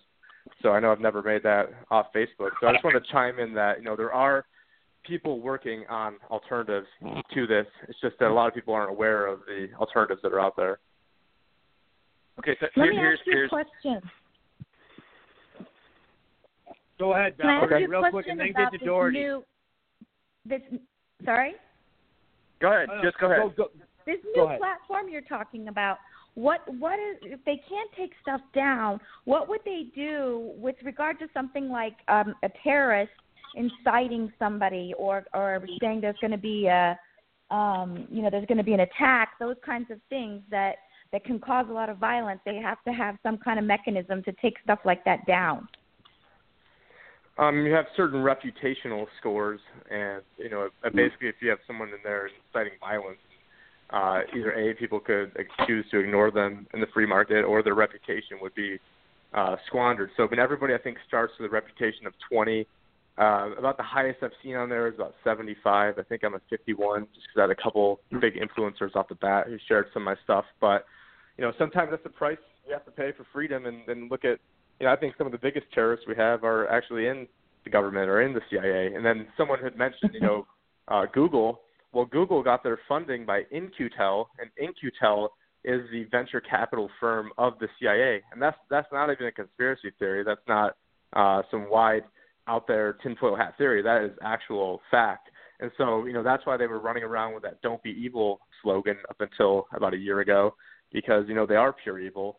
And if you look into, you know, and these are the people trying to take down Trump, and you know, even look at Fox News. You've got, you know, you've got, you know, besides Tucker Carlson and Sean Hannity, I mean, you've seen everybody come out, you know, with the knives for Trump just recently. So, you know, you know, and Rory knows that I've been critical of Trump on a few things, but you know, you know a man by his enemies, and Trump has, you know, pretty much everyone who hates him. They're, you know, the exact people I've been fighting against for a long time. But you know, some, but the price of freedom is, you know, there might be people on there saying things that you don't like, and you know, I don't want to censor anybody else because I don't want to be censored. I mean, I've already been censored. You guys have been censored, and uh, and really, it's taken taken a toll because you know I don't want to waste my time posting on Facebook if you know I've, I've got to bust my ass just to reach you know two thousand people, or I've got to pay a hundred dollars for everyone who's following me just to see what I'm writing.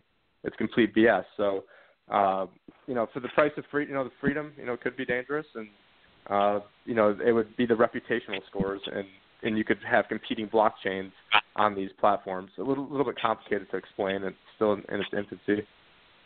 Hey, but it's coming. Michael, Michael, I know you want to speak. Michael, I know you want to speak on this, but Dan, I think, uh, Dan, can you stick around for a few more minutes? Because I only want to spend a few more minutes on this segment, and then I want to get to the Vegas. I want to get to a few conspiracy things. Um, is that okay, Dan? I can. I. It's already late. It's a quarter a quarter of midnight, so uh, I'll stay around for a few minutes. But I really do have to go after that. Okay, but go ahead, Michael Daugherty. You wanted to This say is going to be really brief. I say, look, MySpace was first. That's true, but but but these are early adopter time, and and the biggest market was a market of people that at that point were not participating, and and regardless. What it's going to take now is the, is the bigger the market, the more you don't have to dumb down the product, and and that's the the, the main point. And I, you know, these these subspecialties are great, but they're still divide and conquer. So, I, I agree. There's alternatives, and and you have to start someplace. But that's at this point, um, there is there is a purpose for anti, uh, you know, anti. Um, oh, what's the word? Why am I drawing a total blank? Because it's so late. Dan, what? uh, what what am I thinking? Antitrust. Anyway, anyway, um, when they're splitting things up because of size, what is that? Chime in. What is that word? Antitrust. Okay, it is antitrust. All right. Anyway, so I mean, I, I agree with all these things, but as long as the masses are going to be asses, and are not going to be uh, demanding their freedom, and are going to, you know, whistle past the graveyard, then you know we are the early adopters, and we the one that cr- created. But then it's going to replace anything en masse. It's going to have to be dumbed down and pretty simple and pretty slide in, and and that will exist. Don't get me wrong, but I think antitrust is is is the big it's going to be the fastest knife. I just I think it is. But Yeah. that's all. So, Uh, uh, Josh, go ahead. Tim, stay on the line. Uh, you know, yeah. Here's the thing. Honestly, I could go on for days. I, I'd like to shift topics so we could talk with Dan before he has to go, just because I want to value his time.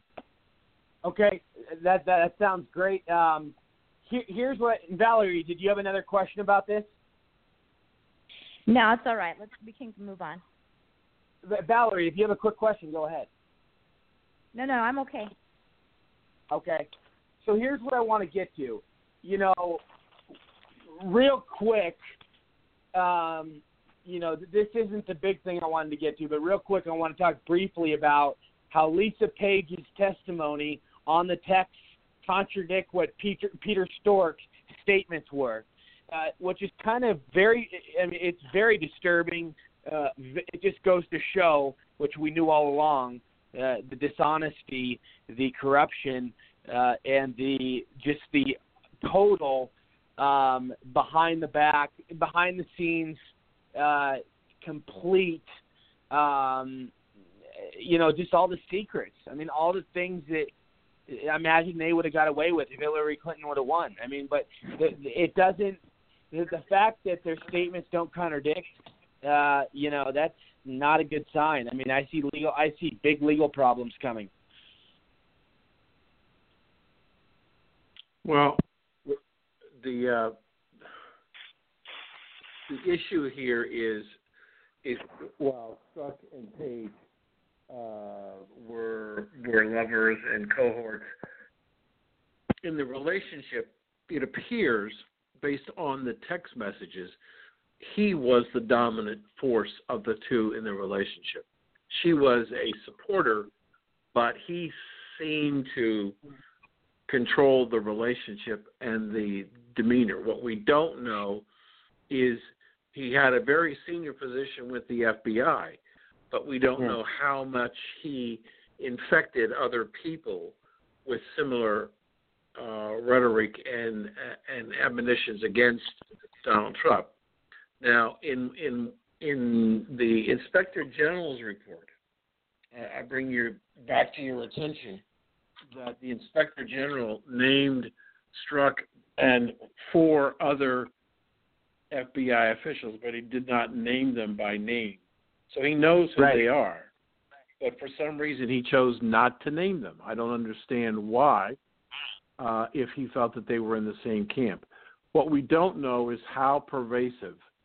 Was it just at the leadership level? Or are there is it much deeper than what we really believe or what we understand and know about how much the the the deep state was in charge of the FBI and the Justice Department and I don't know how we do that with as I said earlier in the program with the current attorney general we have if we had a different more aggressive attorney general we might get a totally different outcome yeah. Uh, all Yeah, right. So, so, so Go ahead, the- these, I I mean, I, I, I agree with this, but I think it, it's good. Another greater point is, is you know, we, we're trying to uh, play innocent till proven guilty with these people, and, and that's to their offensive advantage. Uh, you know, we can talk what we know. This isn't a court of law right now by how they're acting, and I'm always big on on watching what people do and not listen to what they say. And what's terrifying is this intelligence community is a culture in and of its own. It always has been.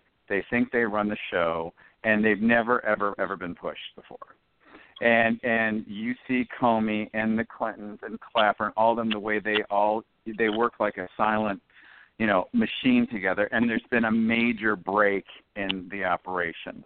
So now they're in survival mode, and and all they do is throw trash cans in front of everybody and put you in circle and confused, which is what they do. So it takes someone like Nunes, right? Or it used to take someone like Issa. So then what do they do? They're now they're just kicking the whole thing to the 2018 election. They want to shoot the investigators. And so, you know, so you have Comey coming out in USA Today today saying everyone should be voting Democrat. I mean, it, it's they're exploiting the ignorance of the masses, but believe me, they're bad, and they will they're they are never held accountable. And this this is a dangerous group of people. Uh, this is exactly what the founders wanted to separate, and we have to figure out. You know, I mean, this thing's always been rogue and crazy for a century. Uh, and and I don't know how we're going to get people waking up to actually get these be on the right track. Because I'll tell you, the last thing I'll say is the rank and file. Well, they always try to be politically correct and say the rank and file really are the good people. It is true. These people, these, these people at the top, did not climb up from the bottom. These are law school cronies that have been politicos that all work together over a long time. They're a club and they won't break their you know mafia type commitments to each other uh, because there's strength in everyone sort of drinking the Kool Aid and pulling the code and. Uh, you know, we, we, we the more we wise up. But this is one big beast that's been going on a long time. It's not going to get solved in, in even one term. Right, right. Gianni, go ahead. I agree. Oh, Dan, you had something else to say? I just said I need to I need to say goodbye. That's what I got to say. Okay. Uh, I do. I thank you okay. for having me on. Absolutely. And Dan, anything you want to promote, uh, uh, please go ahead. Uh, your website, your books. Yeah, go to go to the website danperkins.guru and you'll find everything you need to know about books and radios and television and commentary. It's all there. danperkins.guru. Roy, thanks for having me on again. And you'll be uh, joining uh, my media, uh, new media company, the Next Gen USA. We're excited to have you on uh, there, and we'll be having a lot of big people associated with the site. So it's uh, it's coming along very well, and we're almost done with it uh, very soon. Probably uh, the end of this week or early next week. I just uh, had to do a lot of extra uh, work on the uh, the technology side of it. So there's a little there was a little bit of a uh, hold up, but now it's all taken care of. Good, thank you, sir. Look, to, look forward to Absolutely. talking to you again soon. All right, take care, Dan. You have a great night. God bless. Thank you for coming on. Cheers. You're welcome. I, I do want to, I do want to, Michael. You know what I want to get into is, and, and here's a big thing. Um, for, first of all, Josh or Gianni, I want and or Val, go ahead, Josh, first with your thoughts on on what we were talking about, and then I want to get into another segment. Now I'll get to other the other two, Gianni and Valerie, before I go to the next segment. Go ahead. You, you know, boy, it's it's it's the same old kind of thing that we're dealing with, especially with all this FBI garbage. It's I've almost started to throw up. It's it's starting to get to a point where it's like, how much in you know uh, how how deep does this go of this corruption? And you know uh, how he was talking about how these people don't come from the bottom and go to the top. Boy, is that true. Uh, you know, the lowest that these people go is where they graduated uh, law school from, and you know they immediately jump most most of the people that you know are could possibly be in those jobs that maybe are more qualified for those jobs um, and with experience wise. Obviously, I don't know how we I don't know how we beat that because that's a system we've we've built with you know you go to law school and everybody wants to hire you, but um, I think it's I think it is a real a real problem within the FBI and within within politics in general is that it, Yeah. it matters more about the degree that you have and where it came from and and less about you know what you what you can actually bring to making our country a better place or helping the problems you know or, or even doing your job well. Um so I- you know I, I see that as a problem and I, I think it has something to do with the swamp that's been built up. It, it, we're not putting qual you know quality people there. We're putting qualified people there and qualified Right. as per the state Yeah, yeah, What you which which which doesn't always mean good. um, Gianni, go ahead. Yeah, like I, I mean, I agree with you said. It's it, it. There's an old saying: "It's not what you know, it's who you know." I mean, to me, that's the whole premise of you know whether it's Hollywood, uh, whether it's government. I mean, you look at the Bush dynasty. You know, you look at all this stuff, and it's like they don't want to hire people like he said that will make the country great. They just want to hire people. Oh my gosh, you went to Harvard. I went there too. I mean, every. I mean, I don't Yeah, care what party exactly. you are. Yep. Every right. law right. school, like Harvard, I guarantee you, a lot of politicians went to Harvard. It's I mean, not what it used to be. Harvard is not what it used to be. Yeah, It's not. it, it's not what it yeah. used to be, and it's like now I really fear that even we always had that it's not what you know, it's who you know. It was a, Right. literally a good thing back then, but now it's like with the stuff that's going on on college campuses now, that would be horrible if they if friends are hiring each other with the liberal uh, understanding today. It's which is horrible, and I really fear for the government and I'm really uh, praying about 20, you know, uh, 2020. Like that's one big thing where I'm like, you know, we look back and you look at when we were when Obama first got elected, and that's when you Right. saw the Tea Party rise. And it was like, Right. all right, we got to keep building and building and building, and we finally came back with a full force with a new party, you know, for 2016. Now you see the Democrats, they're like, all right, this moderate stuff isn't working. This is bullshit. So guess what? Let's go further to the left with the socialist agenda. So I really fear that they're building something with their we socialist Democrats are basically the Tea Party of when Obama won, basically. And we better fight hard as hell to take the party back. Because if we don't, they're gonna come with the it's not what you know, it's who you know, and they're gonna start hiring each other. So I Well, really believe that we need to focus on that. And there's a new report out today that Chicago is the first major city that's going to be testing universal basic income, which is oh my god, this is turning into it's socialism. I mean, socialism, communism, Socialism, period. That is directly from the books, a book of Marx. That is Marxism. Yep, that's Marxism. And and what I mean, and of course it's going to come from Chicago, of course. Um, but Valerie, I want to get your thoughts, and then we're going to move on to uh, some conspiracy theories and the whole Vegas shooting, some stuff. I want Daugherty to uh, really get in on with me. I just I've just been listening and I'm concerned about like you said how far the other side is going left. That you know New York just uh just elected this 28-year-old woman uh Gianni, you know her. Gianni, tell tell the story. You grew up with her, Gianni. The the socialist Yeah, that just I- won in New York, Alexandria Cortez. Yeah, my sister uh, grew up with her, and I used, she used to come over the house, and you know she was very you know smart girl when it comes to education, not knowledge, obviously. Um, and you know she's I, from from me knowing her personally, she's a nice girl. She's a very nice person, you know. But I really, I don't know how like because you know we usually think of socialist people, we think they know what they're doing. They're evil. They're corrupt. They're money hungry. You know, we think of that, and I just don't know how to judge her because, like, I know her so well when it comes to her as a person, and it's like, how how could she be, you know, a socialist? I Gianni. talk to her. Yeah, go ahead. Go ahead, Johnny. I'll, I'll say something after. Go ahead, Johnny. Yeah, so I was saying, you know, like I really, I, I've talked to her. I've already talked to her. I've talked to my sister, and she knows I'm a Trump supporter. You know, she's mad at me about that.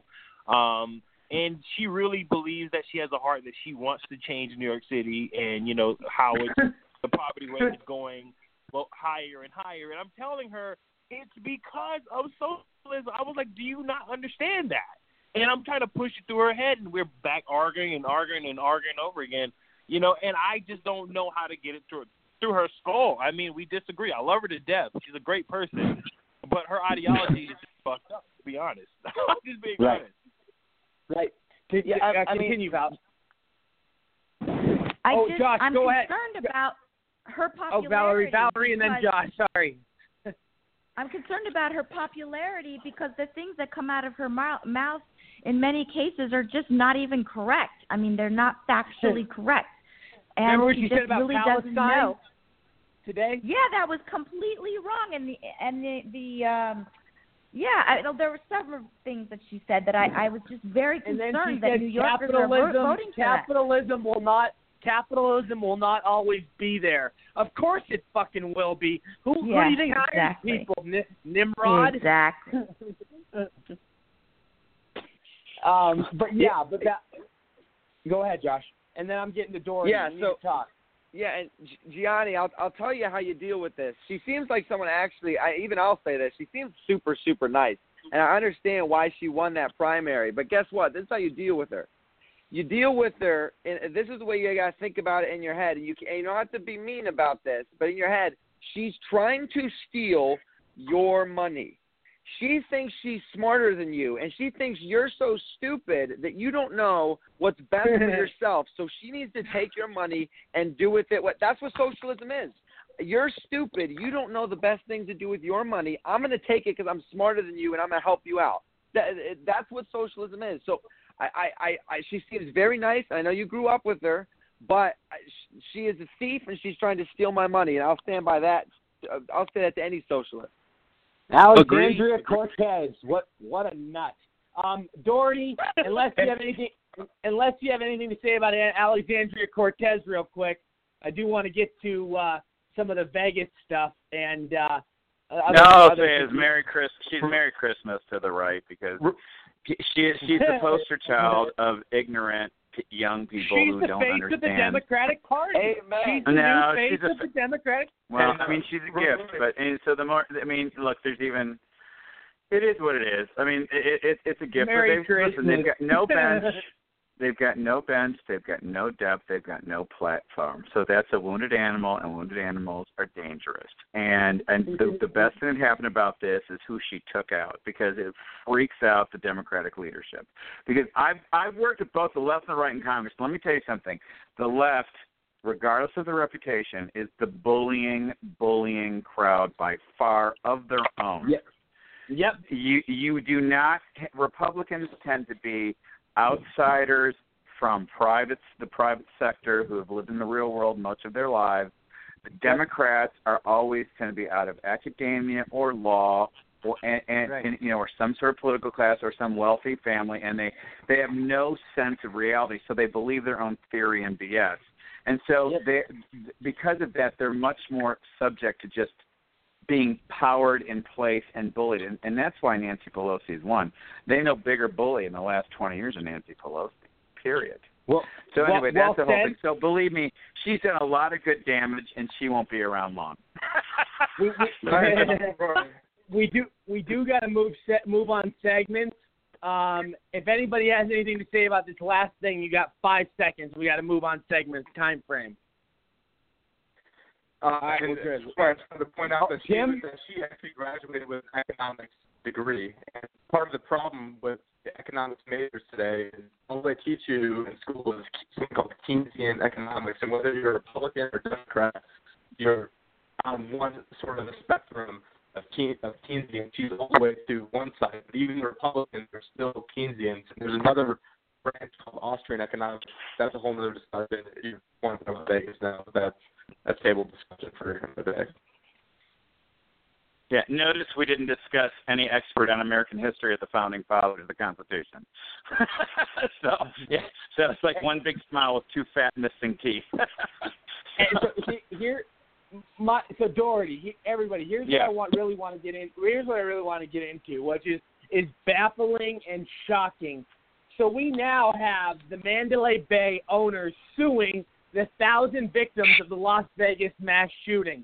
Are you? And now they're trying to sue them, and they're trying to take this to a. They they want to get this out of the state court. They don't want. They want to get this into a a, a federal court um, because they think they would have a better chance, which isn't the isn't necessarily the case. But what, what's your whole thoughts on this, Daugherty? You're a national security expert. well, I actually, I actually uh, have a second home in Vegas at City Center that's owned by MGM and Run, and they're a big corporation like any big corporation. Now, it's Vegas, which is an extreme culture that uh, that really isn't that empathetic. Uh, you know, it, it is it is uh, you know it, it's completely tone deaf. It's a business. It, it's utterly tone deaf. And here's the scary part about it: if they get away with it, other people will try to to pull the same stuff.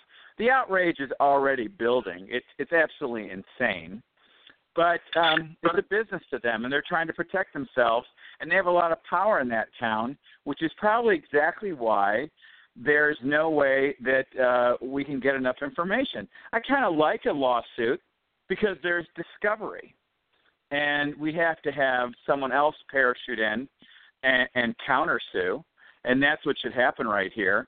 But uh, you know, between the sheriff's department and the, the lousy media and everyone being in the bag with each other in Vegas, what do you think the mafia ran that town for so long? And then we have Harry Reid, who would never have been senator if it wasn't for Clark County. There's a whole lot of reasons. This is just like a, it's kind of, it's a, just a, another big, uh, I don't know, uh, you know, n- symptom of of the real problem in that town. You don't think that was set up around. by the American? You don't think that was set up by the American government No. for gun control, gun control awareness? No. No. I don't believe that. Tim, what do you think? You know, a lot of uh, things aren't told. Speak, speak up. We can't hear you very well. Speak up a little bit. Sorry, I mean, one one of my good friends is a bouncer in Vegas and was about a quarter mile away from that when it happened. He had some friends who were working security that night. And uh, basically, the official story does not seem like it adds up whatsoever. Uh, you know, there, there are some pretty outrageous theories about what was going on, that the guy was really like an arms dealer, it was like a CIA thing gone bad, and they wanted to frame, uh, you know, gun owners who, you know, was a lot of, uh, there's lots of already forgot about this case, but you know, notice how you know once uh, you know the light started being shed on this, that they immediately you know kind of dropped it. So yeah, I think that that was, that's I'm suspicious that they didn't make an all-out assault for the guns, is because I think that they were somehow caught up because it looked like the guy at the attic was like a guy at Patsy, and it was a gun running thing for them uh, to different Muslims, and, and the whole thing went wrong. Uh, and you know, if you look at the sheriff, uh, it looks like he's terrified whenever he's talking. And I, I just know from my, my friend who's a bouncer uh, out there that basically we're being told the, the right story. There also was the there's a video. I don't know if you guys seen the video of uh, what looks like Mohammed bin Salman, the new uh, crown prince of Egypt or not Egypt, uh, Saudi Arabia, who was at um, it was the, the, the Flamingo, and it shows him being like escorted out, like, and there's like six guys with uh, AR-15s like surrounding him, like in a like a D-shaped pattern uh, as they're clearing him out, and he's dressed like a normal person. But uh, part of it, another theory was that they were going that that was like a hit on Mohammed bin Salman, and uh, if you look, notice like who owns the top floor of the Mandalay, it's actually Four Seasons, and then the You're owner of cutting out a Four Seasons is Okay, sorry. Yeah, this, the the owner of Four Seasons is uh, the uh, Bin Talal, and then what you what you realized right after that was uh, you had the guy that owns Twitter, and then you had that whole like purge happen in Saudi Arabia. So it's just I don't think we're being told the real story. Uh, I haven't really spent a ton of time on it. It's been you know a while, but I just don't believe the official story. Could uh, is it is it just me or was Tim cutting out? I couldn't hear Uh, I him at basically all. couldn't understand a word. I, I don't know what's up with the couldn't phone, but I knew But I- I knew he was talking. I didn't know what he was saying. Me either. Yeah, but I, I have could- a I real got- quick um, observation. Yeah. Um, real quick, um, I think that this sets a precedent, hopefully, for better security for any kind of concert or large group, because these these little girls down at this concert were sitting ducks, because there was no way that any security agency could keep them safe, given the way that it was set up. And I think that this is a this is a lesson for Mandalay Bay, but it's a lesson for all organizations that um, have large events that they have to put security first before they put these people into these, you know, sitting duck situations. Hey, hey Gianni, what's your thoughts? And then Say that Josh, again. Say the whole thing again. We didn't catch it. what, what's your thoughts on this whole? Well, well, Josh, you know what we're talking about. Go ahead, Josh. Yeah, and Gianni, you'll you'll figure out from uh, what I'm saying here. Basically, uh, G- uh, G- Rory, I, I I appreciate people like you that like the uh, you know conspiracy theories because I think we need y'all in culture to keep Oh. us you know to to tell the real stories. But Oh, I don't think there's Well, any. on, I don't think there's any. I don't think there's any underlying stuff with the Vegas There was more shooting. than one know. shooter, I- man. I, but uh, you know what am I? Sp- I wasn't Okay. there. I can't say that. Okay. That's the way I think Well, about it. I don't know. Here's well here's my thing. I don't I I'm just not into conspiracy theorists and the Alex Jones concern. I'm not into that. It, I just it, it just seems like it's just like it's just so much to do, you know, to, in order to pass. And they on. say It's the like, guy had so- ti- now they say the guy had ties to ISIS. I mean, there's different things that have came out, and Well, they've I been mean, very they've been very quiet not- about it though. Like they don't like, and that's a, that's a real uh, that's and the same thing with Parkland. I mean, the fact that they they don't want to show facts and evidence, and they're so suspicious, they're they're acting so suspicious. It, it draws a signs, and it, and it makes people wonder. You know. I mean, I understand what you're saying about the whole government setup and you know things in that nature, but I just can't see the government like, hey, let's get this guy and you know let's try to pass gun control, and they're passing these. They're What do you get- think, oh, Daugherty? So, Like go and kill 50 people. I just can't see that happening. Uh, to be honest. Daugherty, Daugherty, do you believe in gun I, I, control? I think I think that MGM. I think MGM. do you think do you believe in gun control government setups? You don't think the government has ever No. done one of these? I mean, come on, I- I- man. You I- know, don't, no, I, no, come on. they're Look. capable of. Okay, let me just tell you what I'm. Let me just say it. Okay, I I- I just can't make that leap. Okay, sorry. Okay, I, and believe me, I'm I fight the feds, and there's a lot of things I believe. But can you can you admit can you admit can you admit to me real what, quick that that a anything's lot of possible? fat, I can admit anything's possible, but I'm going to No, deal with that's what not I what I'm see. saying. It's you. That's okay. not what I'm saying. That- No, real What are you quick. Can you admit that?